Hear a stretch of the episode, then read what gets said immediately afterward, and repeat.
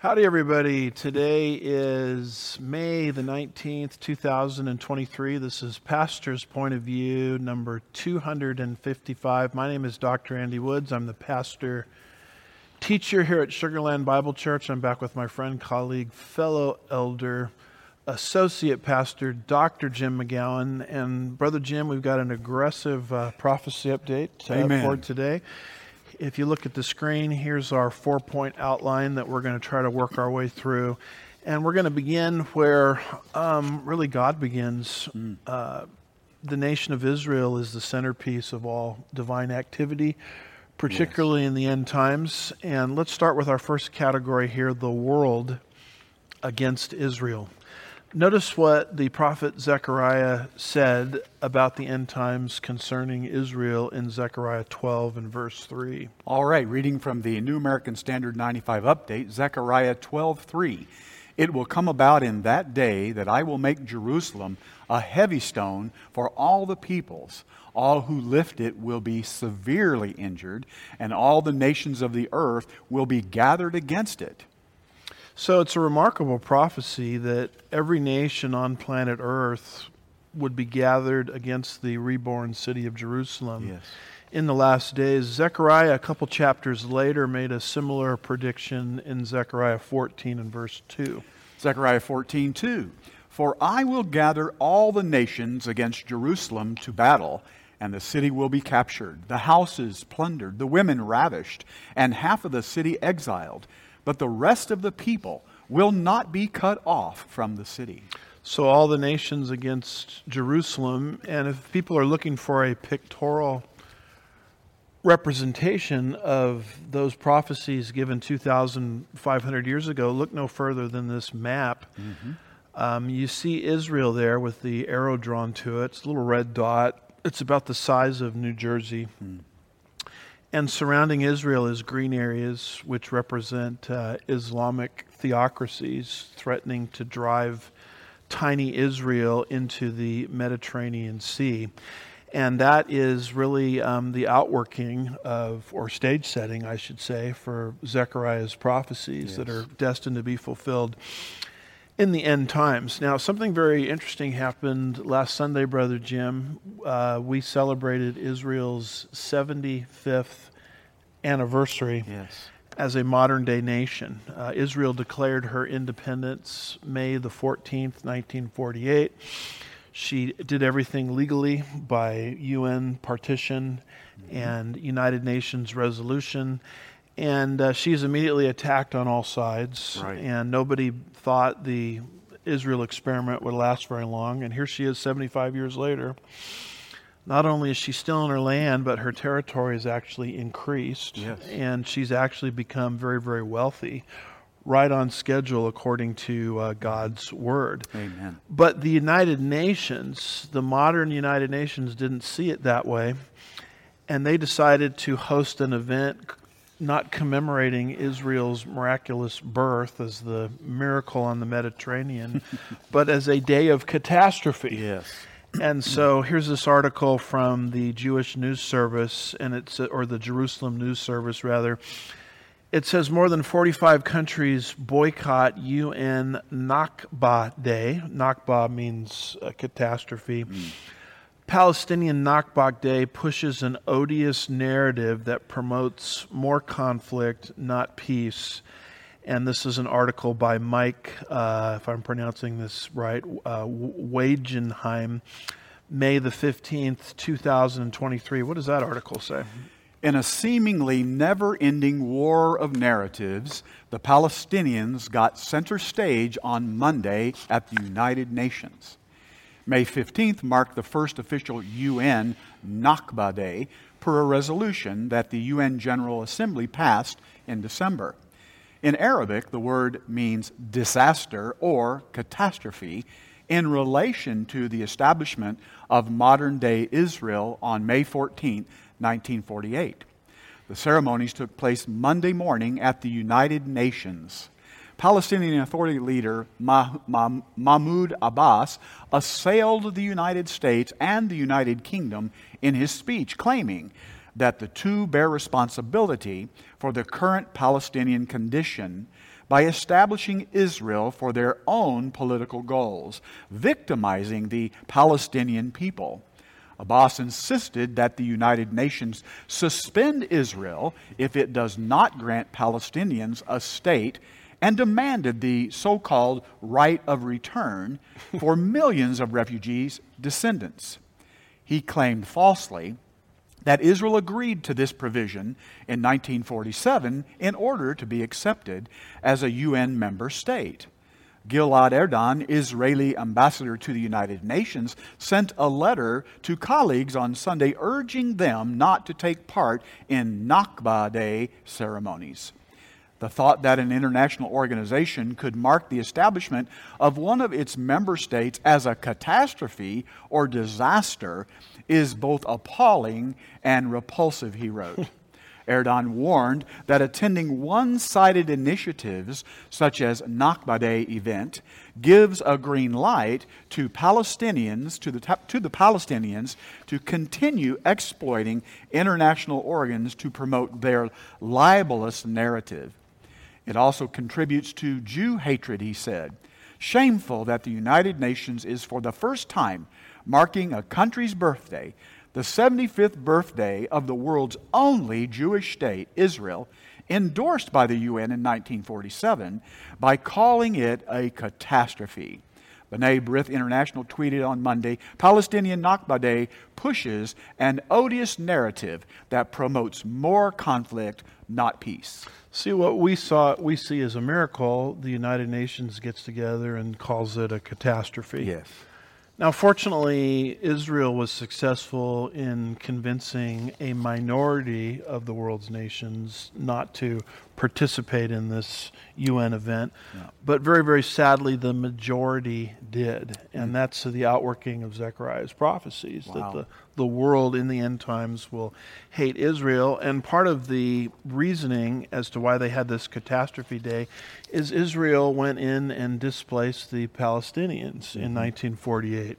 Um, notice this quote here by Richard Booker, page 81, in his book Christians Jews and Israel, he says something very important. All right, quoting The truth is, there have never been a distinct people called Palestinians. There has never been a sovereign land called Palestine. Jerusalem has never in history been the capital of any Arab or Palestinian state. There is no Palestinian language or culture because there is no Palestinian people.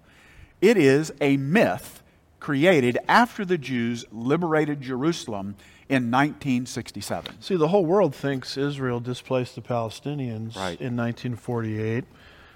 But the truth of the matter is, where's the Palestinian uh, currency? Where's the Palestinian historical leadership?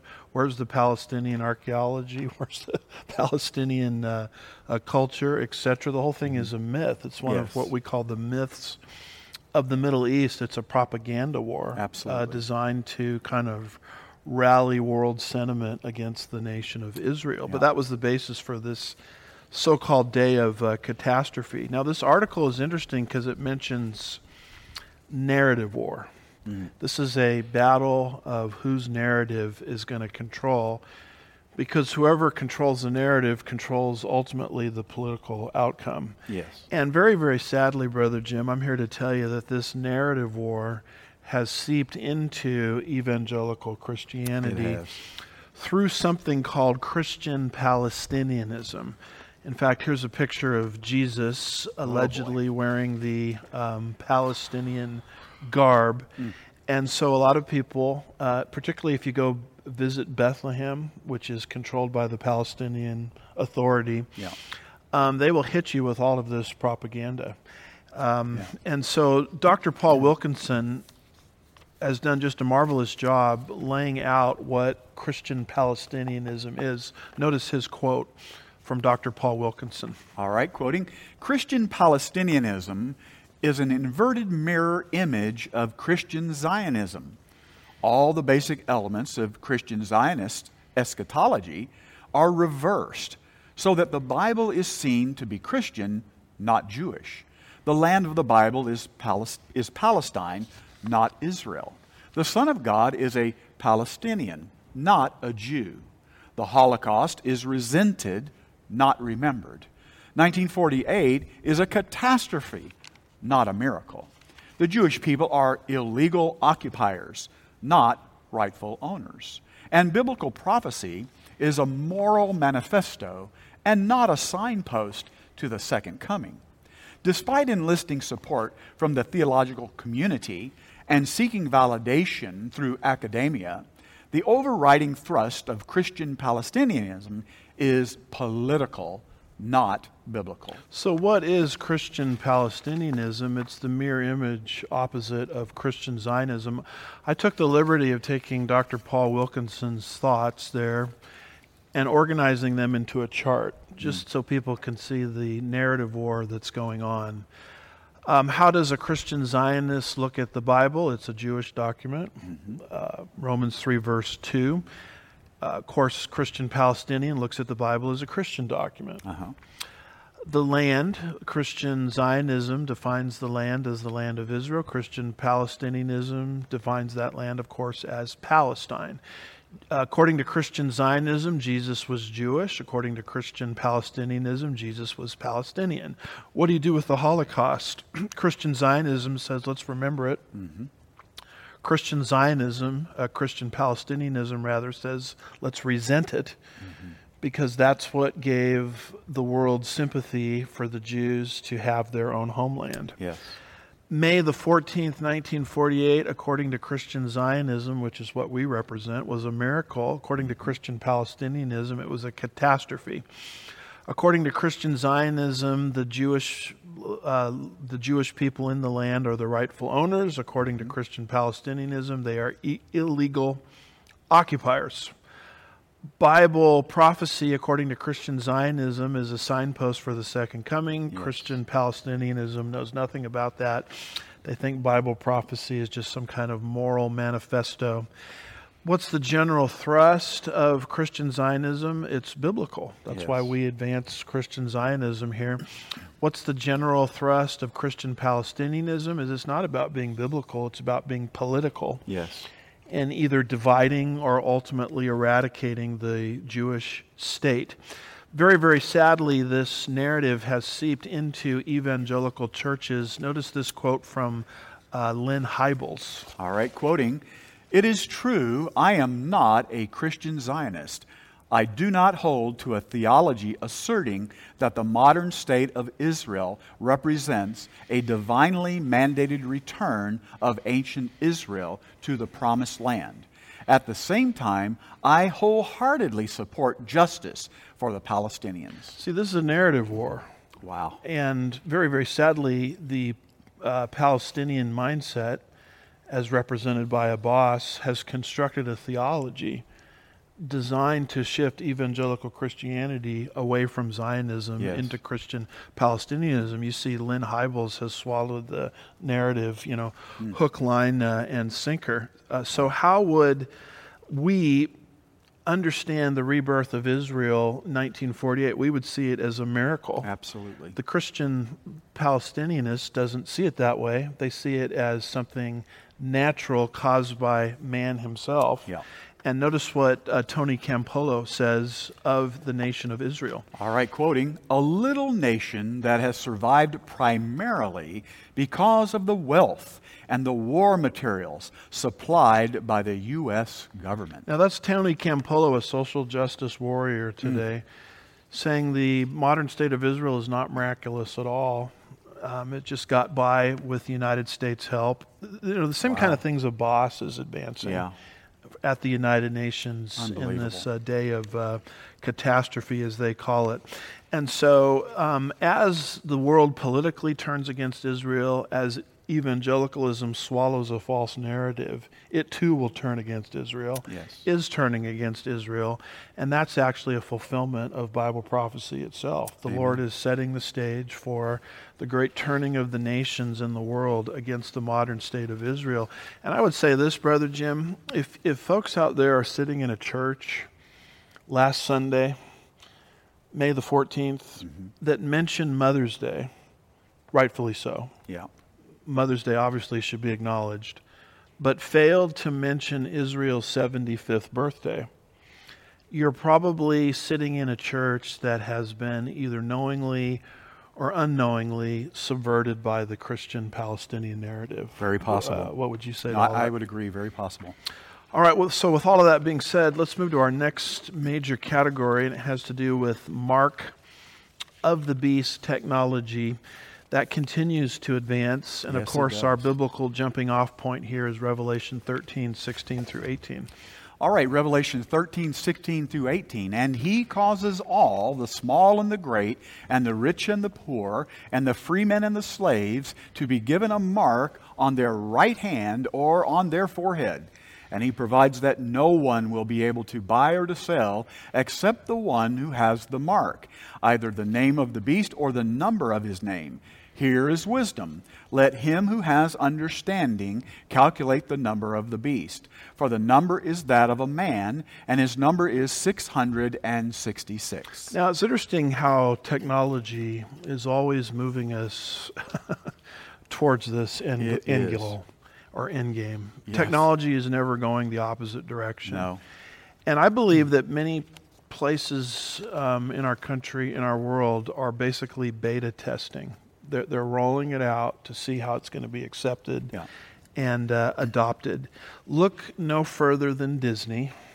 Um, all you got to do is visit Disney, and boy, they have Tomorrowland at Disney. I mean, Disney is literally Tomorrowland because it's showcasing through cashless technology and all these kinds of things the direction that they want to push the world in.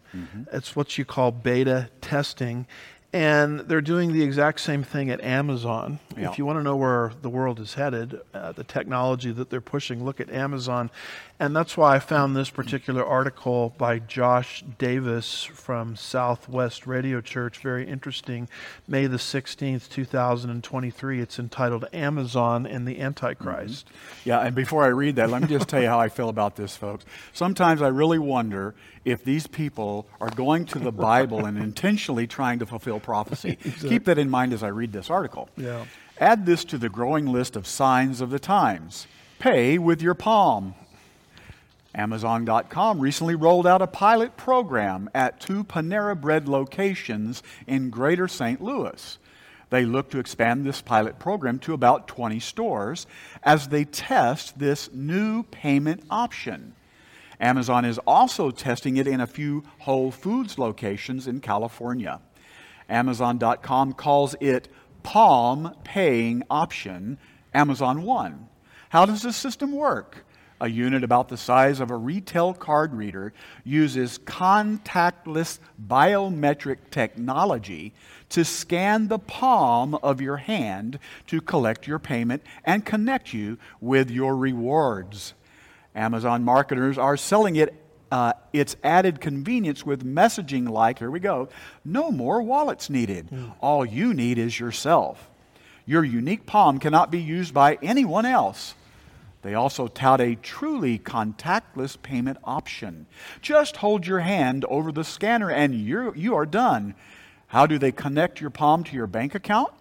You have to sign up using your Amazon account and then visit a location that has the Amazon One payment option to finish enrolling uh, in person by scanning your palm. Once the system has registered your palm scan, you can use the palm scanner wherever it is available. What is Amazon's long term goal with this system? According to the official website for this venture, one.amazon.com, quoting, our goal is to unlock your world by giving you the freedom to pay, enter, and identify with nothing but your palm. Do you see how this goes far beyond another payment option at retailers? If you want to enter certain places, you must scan your palm. If you are asked to verify your identity, you must scan your palm. Amazon's Palm Pay technology requires no surgery or expensive medical devices, yet it carries out the same purpose as the chip technology. Amazon is not alone in developing biometric payment systems. JP Morgan Payments is beginning a pilot program to test palm, and facial recognition payment systems. And we'll just, for the sake of time, stop you there. I hope people read the rest of this article because Yes. Amazon is not alone in doing this. No. And the article talks about how this, all this convenient, it's sold to us through convenience, Yep. Is actually going to result in a deterioration of personal freedoms. Yes, you, indeed. you you leave cash out, and personal freedom, uh, very and privacy for that matter, Yep. very quickly disappears. That's right. We have um, a, another article along those same lines from Harbinger's Daily, this one by Hal Lindsey. May the 15th, 2023. It's entitled Forerunner of the Mark. The EU is set to roll out a digital identity wallet in 2024. All right, the European Union says its digital identity wallet will go into use next year. It's no accident that this forerunner to the mark of the beast will begin in Europe, the Antichrist's home turf. In an article sponsored by the global digital security firm Entrust, Wired magazine called the digital identity wallet the most ambitious rollout yet of a comprehensive digital ID system, combining security compliance and privacy safeguards for the EU's 447 million citizens. Romana Jerkovic represents Croatia in the EU Parliament.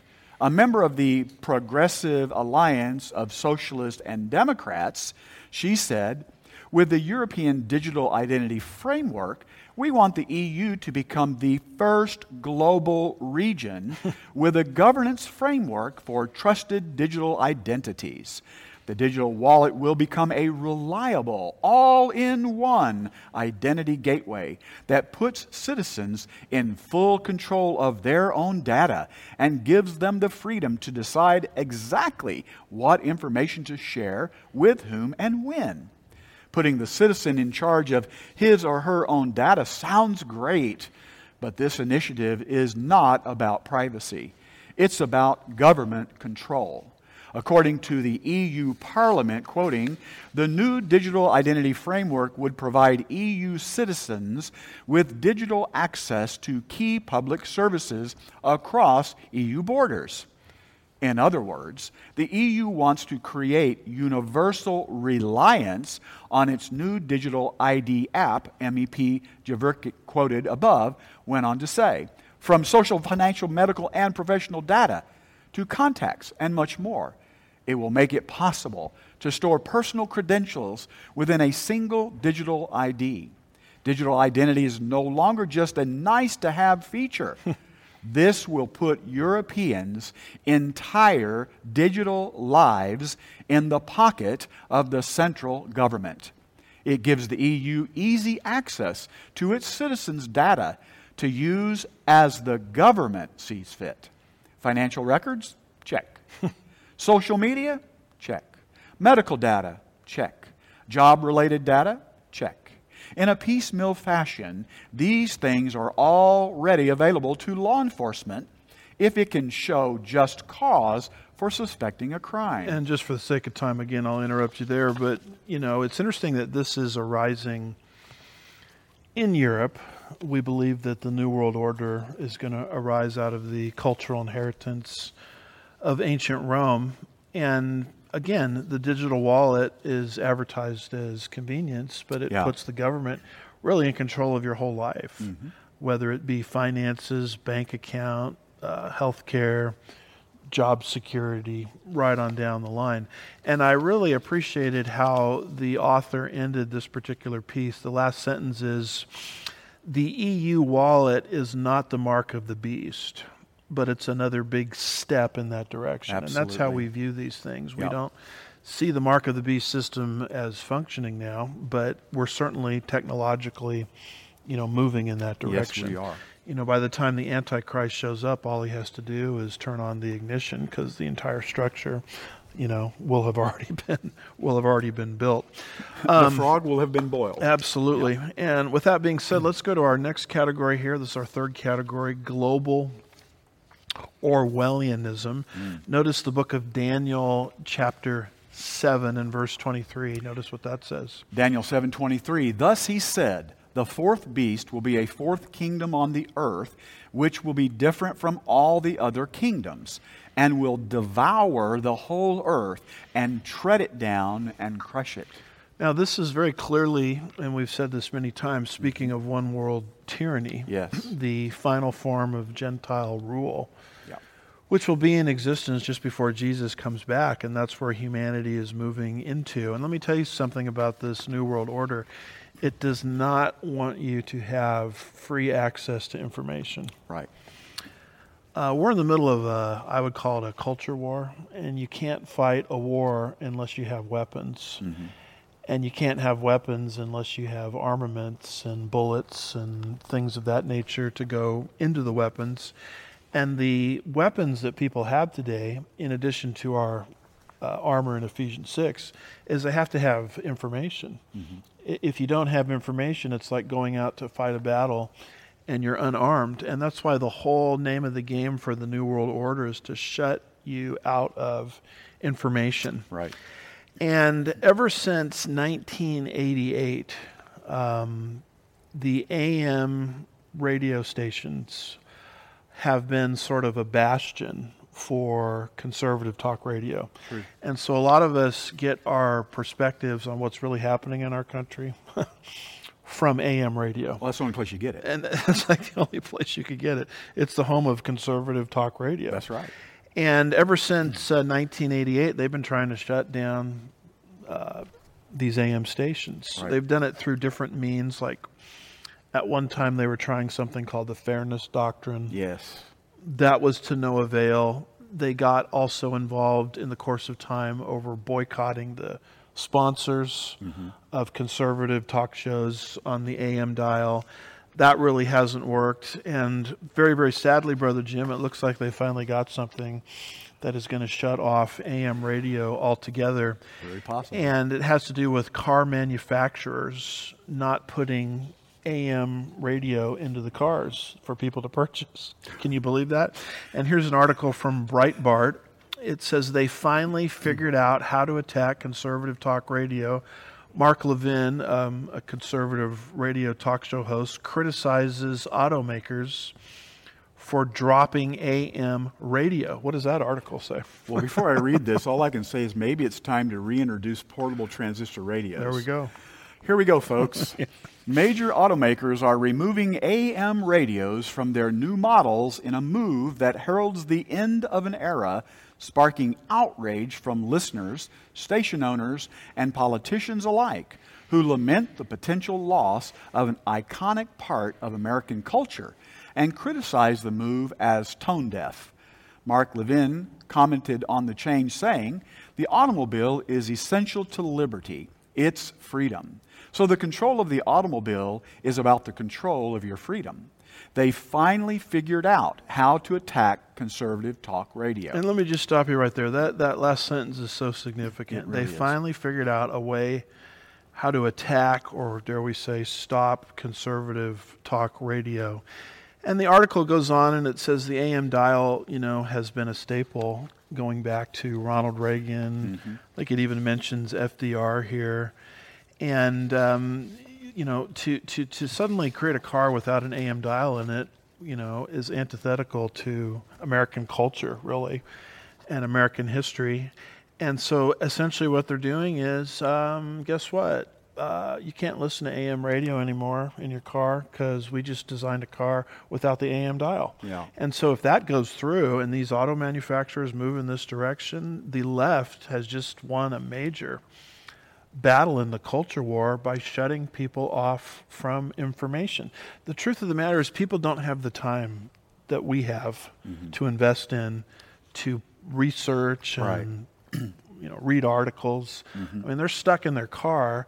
And they have a brief moment, you know, to and from work to flip on the AM dial just to figure out what is going on in this country Yeah. in terms of the culture war. And now even that is about to be taken away from them. Yeah. What, what were you going to add? Well, the only thing I would add here in this article, it, it, they have a, a uh, what I would call a, a false uh, uh reason for doing this. They're saying that the reason they're doing this is because, oh my goodness, these, these AM, ra- AM radios suffer from interference issues in these cars that are electric. Yeah. Well, you mean to tell me you can create the technology to have an electric vehicle, but you can't provide shielding for the AM radio to be able to work? Yeah, yeah. This is bogus. And these these are the same globalists that all want us in these electric cars. Well, exactly. so we want you in an electric car, and we don't want you to we don't want you to have freedom of thought and freedom of information and so this is the type of world that we're yeah. currently living in have i got a car for you yeah. won't have a radio my friend exactly oh my goodness and so with that being said let's go to our fourth area here and it has to do with uh, persecution I feel persecuted. We know that there's a global persecution coming against God's people in the end times. That's right. Notice, if you will, Revelation chapter 17, verse 6. All right, Revelation 17, 6. And I saw the woman drunk with the blood of the saints and with the blood of the witnesses of Jesus. When I saw her, I wondered greatly. And if you don't mind reading verse 15 also. And verse 15. And he said to me, The waters which you saw where the, where the harlot sits are peoples and multitudes and nations and tongues. So that last verse, universal influence, Yes. global religion, the harlot. But it clearly says what this harlot, one world religion, is doing. It's drunk with the blood of the saints. Yeah. So, so this, among many other passages, predict a global persecution against God's people right. in the end times. Notice this chart here. It's got the tribulation judgments. And I'm focused here on uh, seal judgment number five. You'll notice this particular list here. It's called the first six seal judgments. And you look at seal judgment number five, which is described in Revelation 6, verses 9 through 11. We'll read those verses in just a minute. Massive martyrdoms. Yeah. And then when you look at this chart here, it's got the Matthew 24 and Revelation 6 parallels. The fifth seal judgment equals, we believe, the fifth birth pang mm-hmm. described in the Olivet Discourse. And so, what does Matthew chapter 24, verse 9 say? Matthew 24, 9. Then they will deliver you to tribulation and will kill you, and you will be hated by all nations because of my name. And what does the parallel passage in Revelation 6, verse 9 say? Revelation 6, 9. When the Lamb broke the fifth seal, I saw underneath the altar the souls of those who had been slain because of the word of God and because of the testimony which they had maintained. So people ask me a lot, they say, Do you think the church is going to experience persecution in the end times? And I would say that the church globally is already under persecution. Mm-hmm. The issue for those of us in the West is how fast and how quick it's ultimately going to come to the United States uh, of America. And I think the framework for this type of global persecution is already being laid today as we speak. Notice this argument from lifenews.com, and it enti- it's entitled Documents Show the Biden Administration Considers Pro Life Moms. Pro life moms, potential domestic terrorists. Help us with that article. New documents uncovered by America First Legal suggest the Biden administration considers middle aged pro life mothers to be potential domestic terrorists because they oppose killing unborn babies in abortions. The documents from the U.S. Department of Homeland Security include information about a proposed Choose Your Own Adventure training program that portrays a middle aged pro life mother as a radicalization suspect who should be watched out for. Reed D. Rubinstein, senior counselor at America First Legal, which obtained the documents through a Freedom of Information Act request, described the contents as alarming. He said it appears the Security Department is not just investigating suspicious unattended suitcases at the airport anymore. Now, it's being used to attack people whose political views are different from the current presidential administration's. Quoting, the Department of Homeland Security's transformation into a domestic intelligence organization and a Stasi like deep state internal security apparatus is alarming. Rubinson said. The department is profiling patriotic and politically conservative Americans as abusive parents and domestic terrorists because they oppose abortion on demand and voted for former President Trump. The agency is out of control. A document from the Office of Terrorism and Violence Prevention outlines a proposed training program with choose your own adventure type scenarios in which users identify the potential mm. radicalization of others in real life situations. The document is dated January 29, 2021, a week after President Joe Biden took office. One scenario involves a middle aged pro life mother named Anne, who the Biden administration describes as a radical, radicalization suspect. This is Anne, a resident of Elkville in rural America, the program outline states. Anne has always been religious, but since the death of her mother, she's become increasingly devout. She's a regular in the small town community active in several church groups. While she has always been protective of her four kids, she has become increasingly more concerned about the welfare of other children, including the unborn. Let me pause there for a 2nd you mm-hmm. You'll miss this. They mention including the unborn, but they mention them as being children. Mm, whoops. Guess what they always say? They're not children. Well, they just said they were.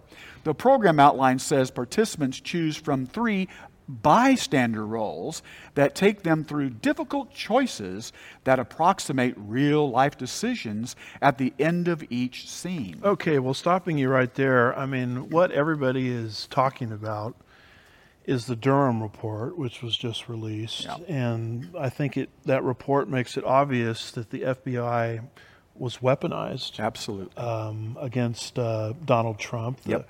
Russia collusion conspiracy yep. alleged was made up, uh, as was the um, well, they were spying on his campaign before mm-hmm. he became president. We all know that they raided, you know, his home uh, yep. there in Mar-a-Lago. I mean, you've got the ideological weaponizing of America's most trusted law enforcement federal agencies. Yep. Well, in the midst of all of that chatter that everybody's talking about, now you have this information which says, you know what?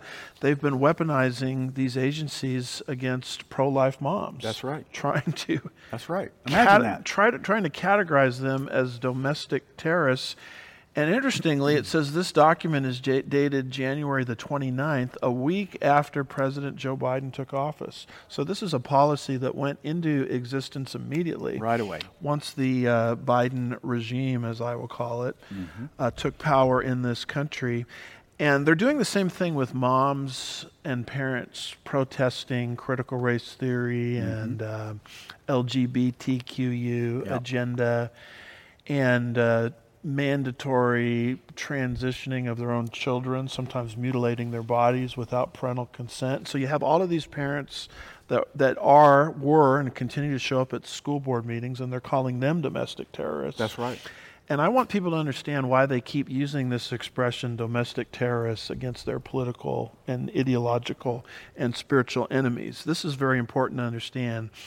Once you get someone categorized as a domestic terrorist, yeah they're no longer under the auspices or the jurisdiction of the normal criminal justice right. system, which has uh, constitutional protection designed to protect the accused from being treated wrongly. Right. Well, the reason you're no longer under that system is now you're under the Patriot Act. That's right.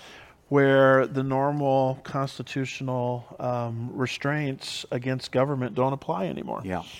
Just just ask the J6 protesters. I was just going to say that. Absolutely right. Many of whom are still languishing away, yep. not given a fair trial, not given a speedy trial, not given an opportunity to confront their witnesses. Why is that? Because they're under the Patriot Act, not yep. the criminal justice system. So that's why they keep using this expression, domestic terrorist, right. you know, over and over again. And here you see our own government is targeting pro-life moms. Unbelievable trying to advance a narrative where these pro-life moms are actually domestic terrorists. Yeah. Would you add something? It's just the beginning. It's going to it's going to transition from that to gender issues. All, just wait. It, it's just going to continue to snowball. yeah, and that's why we argue that this is stage setting for the tribulation period. That's right. because this type of worldwide persecution can't happen in a vacuum. The mm-hmm. stage has to be set. And even here in the late great United States of America, you see this um, agenda and narrative advancing. Yep. Speaking of which, uh, notice this article concerning the state of Minnesota. This is absolutely unbelievable.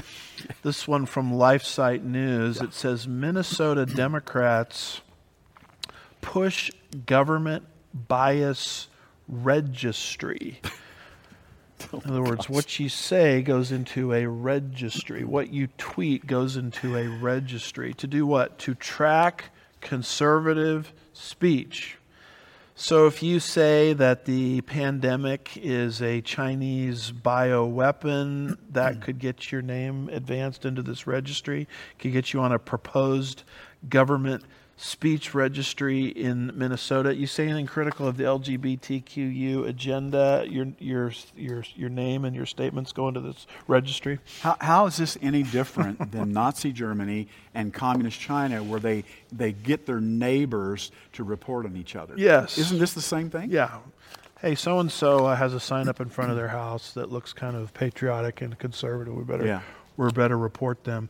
I think the big difference though between Nazi Germany and today is technology. Well, they, yes. They now have the Yes. technology to keep track of all of these statements. That's right. Particularly when we post political messages. Yeah. But help us with that article. All right, Minnesota residents may soon end up on a government database if they discuss the origins of COVID 19 or quote Bible verses that criticize homosexuality. Bible verses. Go ahead. Minnesota's Democrat controlled legislator, legislature last month approved a bill that requires the State Department of Human Rights to collect allegations of perceived discrimination or microaggressions in a new bias registry.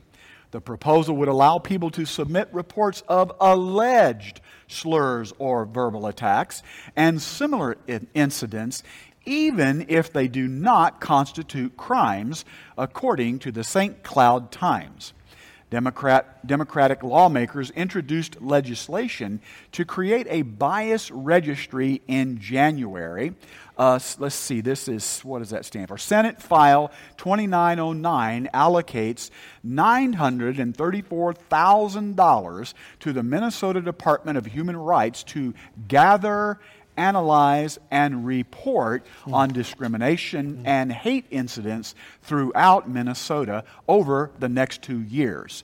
It specifically requires the department to solicit, receive, and compile information from community organizations, school districts, and charter schools, and individuals regarding incidents committed in whole or in substantial part because of the victim's or another's actual or perceived race, color, ethnicity, religion, sex, gender, sexual orientation, gender identity, gender expression, age, national origin, or disability. The bill does not explicitly prevent collecting names of reported offenders, and it notably includes sexual orientation and gender identity and gender expression as protected classes, meaning that opposition to LGBT ideology could land someone on the registry. At a hearing about the measure in January, Minnesota Human Rights Commissioner Rebecca Lucero said that the database would ensure that little incidents like perceived derogatory comments are documented and tracked by the government. She cited the hypothetical example of someone yelling a slur at a person on the side of the road while driving. For many incidents which may not be criminal, she said, there is no coordinated, consistent tracking, reporting, analysis, and recommendations for next steps, Lucero lamented. So, under this bill, if someone gets their feelings hurt, it generates an instant report with the State Department of Human Rights. Minnesota Republican uh, Representative Walter Hudson tweeted in response, and Hudson blasted the initiative as a way to manufacture legitimacy around the narrative of hate as a growing problem and lobby further government action. We should not be policing, tracking, or documenting speech, he said. Under Senate File 2909, so called bias incidents could include everything from arguing that COVID 19 is a bioweapon to wearing a, sh- a shirt supporting Harry Potter author uh, J.K. Rowling, according to one of the bill authors. Yeah, just stopping you for a minute there. You know, if you argue that what we experienced actually came from 20, 2020 to 2022, actually came out of the a Wuhan high level lab um, in China. You can't talk about that. You even talk about something like that, your name and your statements go into a registry. But that's the general consensus. that's right. What they're saying is certain subjects are off the table. Yeah. You can't discuss them anymore. Right. Now, you know, Harry Potter, I guess J.K. Rowling has come out with some statements against the transgender movement. Yeah. So if you're wearing a Harry Potter shirt, your name goes into a registry. It offends me. Um, and any type of criticism against the LGBTQU, etc., uh, goes into this uh, registry. See, this is happening in a blue state, Minnesota. Yep. And these, this is what happens when libs get control of something. That's right. You start to see these experiments that start to limit obviously for the purpose of ultimately punishing mm-hmm. and criminalizing certain forms of, uh, of speech. It's kind of interesting. What if somebody says something against Jesus? Or, or I didn't see that in the no, document, I didn't Pastor. see it either. Some kind of anti-Christian statement. Does their name go into the registry? No. no. This is just to get conservative thought completely off the table. This is all about res- removing all restrictions to the sin nature. Yeah. You got that right. And um, you'll notice that in this article and the prior article we read about the pro life moms, the, the people in this country that are really causing trouble, domestic terrorists, like, for example, the assassin that showed up at Brett Kavanaugh's home right. with the intent to assassinate him yeah. and the means to do it. Um, w- people like Jane's Revenge, mm-hmm. who mm-hmm. have gone around and basically destroyed uh, crisis pregnancy centers. I mean, the people that are actually causing the mayhem in this country, right. um, they're not targeted. They're targeting only one group of people right. Christian, conservative, constitutional, political activist types, you know, yes. like ourselves. Yeah. And um, uh, this is uh, horrifying what's happening. It is. But this is what I believe setting the stage for the global persecution of the end times. Absolutely. I mean, I mean, what the rest of the world has experienced is now coming into the borders of the United States of America. This what, is, bo- what borders? yeah, they're a good point. And this is why, folks, elections have uh, consequences. Exactly. You go in a bluish direction, and these are the types of experiments that will show up in New York, yep. California, Minnesota, etc., mm. etc. Wow. So, with all of that being said, we uh, hope people have um, mm. enjoyed, at least to some degree, um, our walkthrough in this prophecy update. We've dealt with the world against Israel, dealt a little bit with uh, the advancements in Mark of the Beast technology. We've talked a little bit about global Orwellianism is attacking everything right down to the AM dial in your car and how these databases are, are being set up uh, mm-hmm. to persecute God's people, yep. um, including labeling God's people as domestic terrorists to get yep. them tried in a judicial system where the Constitution is not going to protect them. So, with all that being said, Brother Jim, do we have any good news? Well, thank God for the Bible. Titus 2:13, looking for the blessed hope and the appearing of the glory of our great God and Savior, Christ Jesus. There is hope. So the hope is before the wrath of God hits planet Earth, And the it's church, coming. And it's coming. the church is going to be rescued from the earth by Jesus Christ Himself. Praise and Lord. you know, prior to the rapture, we may go through some deep waters. That's true. But the truth of the matter is, the Lord said, "I will never leave you, nor will I forsake you." That's right. Um, you see that in Hebrews 13. I think it's around verse five Yep.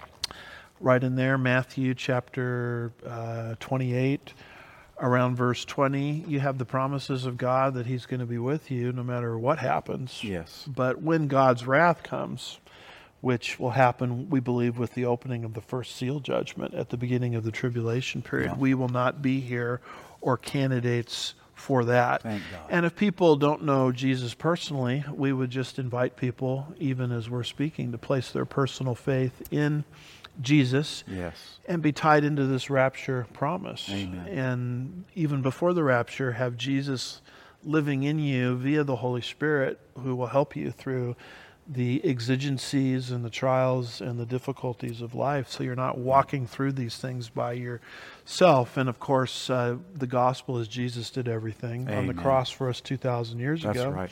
He said, It is finished, and we are to trust in Him rather than in ourselves. That's right. And uh, as we do that, we have the opportunity to be tied into the promises of God. Just a couple of things by way of infomercials. We've got a prophecy conference coming up in Tulsa. Oklahoma, that I'm one of the speakers at. It's going to be May the 26th and the 27th of 2023. It looks like a great lineup. It's dealing with the winds of change, and so I would call people's attention to that. Yes. Um, we really want to get people introduced to our app because the day may come where we may get censored from various platforms. And so we're stockpiling, if we can use that analogy, all of our teachings onto this app. So, Casting our bread upon the waters, yes, brother. all of very good. All of the uh, verse by recent verse by verse teachings that we do here at Sugarland Bible Church are now on this app. All of our pastors' points of view are on Yes. this app. Praise the Lord. You can also catch our stuff on Rumble. Just type in Andy Woods Ministries into Rumble, and you should be able to find it there. Um, beyond that, we have all of our uh, recent pastors' points of view available on podcast format. Yes. And so um, just go to wherever it is you get your podcast, type in my name or Andy Woods Ministries, and it should come right up. And so if you want this presentation in podcast format, we have it available there. I would also, you know, Brother Jim, we, we have these lengthy show notes that we read from. Yes. And as you can testify, we didn't even, we're able, hardly able to scratch the surface in terms of total No, content. you want to get the show notes today. Yes, uh, we couldn't cover everything in terms of the content of each article. We tried to cover each article, but we couldn't read everything. But there's some great uh, insights into these articles. Just go to andywoodsministries.org on the homepage there. There's a conspicuous way to sign up for the show notes. So every time we post a pastor's point of view, um, it will be uh, uh, these show notes rather will show up in your in your inbox. Amen. Um, I am the president of a school called Chafer Theological Seminary, where we're trying to equip uh, the future pulpiteers and Bible teachers of America and the world. So, if you want some training in theology, the original languages of Scripture, exegesis, homiletics, hermeneutics, all of those sort of advanced seminary type words, we would encourage you to check out Chafer Theological Seminary, go to www.chafer.edu. And you know, Yes. Brother Jim, one of the perks of this job is people send us all kinds of shirts. Are there perks? All right, Well, here. I would consider Let's this a this. perk. And so people send us these awesome shirts. Here, here is this particular one. Let me read it I first that. before I set it up for you. It says Noah was a conspiracy theorist, and then it rained. Then it rained. Luke 17, goodness. verse 26. This was sent to me even in my right size, wow. which is a big, big number, I'm, I'm, I'm, I'm ashamed to say. So thank you so much, you guys, for sending this these, these kinds of shirts. And let me show you one other one. This one will catch your eye because we're in sort of a, a culture where everybody's talking about UFOs. Oh, that's true. And so if you want to wear a shirt that's kind of a conversation starter about UFOs, um, you might want to get your hands on this one. Might get you on that bias The registry. the first, the, yeah, that's right. Um, the front of it says aliens didn't take us, and the back of it says it's got a picture of Jesus saying I did, Yeah. and it's got First Thessalonians four sixteen through seventeen. So here's the front part of it. Aliens didn't take us, and then you look at the back part of it, and Jesus says I did. There's a slide on the screen that shows you this shirt. And of the latter shirt, this particular person um, is making them available to whoever wants them. wow. They were very clear in their correspondence with me that they felt this was something the Lord was calling them to do. They're not trying to make any money off this. Uh, they're selling these shirts for cost. And so if you go to sealedinchrist.com, can we put that up one more time? The, the There, link there is at yeah. the bottom. Sealedinchrist.com. You can get this shirt. And you know what? This may be an explanation for people before the rapture. But after the rapture happens, maybe it'll be some kind of explanation for people after the rapture concerning where did all where did everybody go? Wow. Uh, where did all of these uh, missing people uh, eventually go to? So those are just some neat things, and we thank you for sending those things um, our direction. Amen. Brother Jim, do you got any closing comments or thoughts for us? We've got about four minutes left. God is so good, and trust Him if you don't know Him as your Lord and Savior. We mentioned that today's the day of salvation. Don't put it off. God has wonderful things for you. And uh, since we've got a few minutes remaining, which never happens, as clearly as you know how, just in, in three minutes and 30 seconds, can you lay out the gospel for people? Well, it's really not that difficult. Uh, basically, the bottom line is this: is that every person born to the human race has inherited a sin nature from our original parents, and because of that sin nature, we're at enmity with God, and the wrath of God abides on us. But fortunately, God loves us so much that He wouldn't leave us in our sin, and He's made a provision for us whereby we can be made a member of His family, and that comes through placing your faith, trust, confidence in the Lord Jesus Christ for the safekeeping of your soul. It's so simple that people miss it. They try to make it difficult. It doesn't require giving money, doesn't require going to the church, doesn't require getting baptism, although baptism is a good thing to do. Uh, it's all about what Jesus did. Pastor said that earlier, that Jesus said it was enough, it is finished on the cross. So trust Him for His finished work, and you will instantaneously be transported from your, from your sinful lifestyle, if I can say it that way, into being a child of God with a new nature and the enabling power of the Holy Spirit to live for Jesus.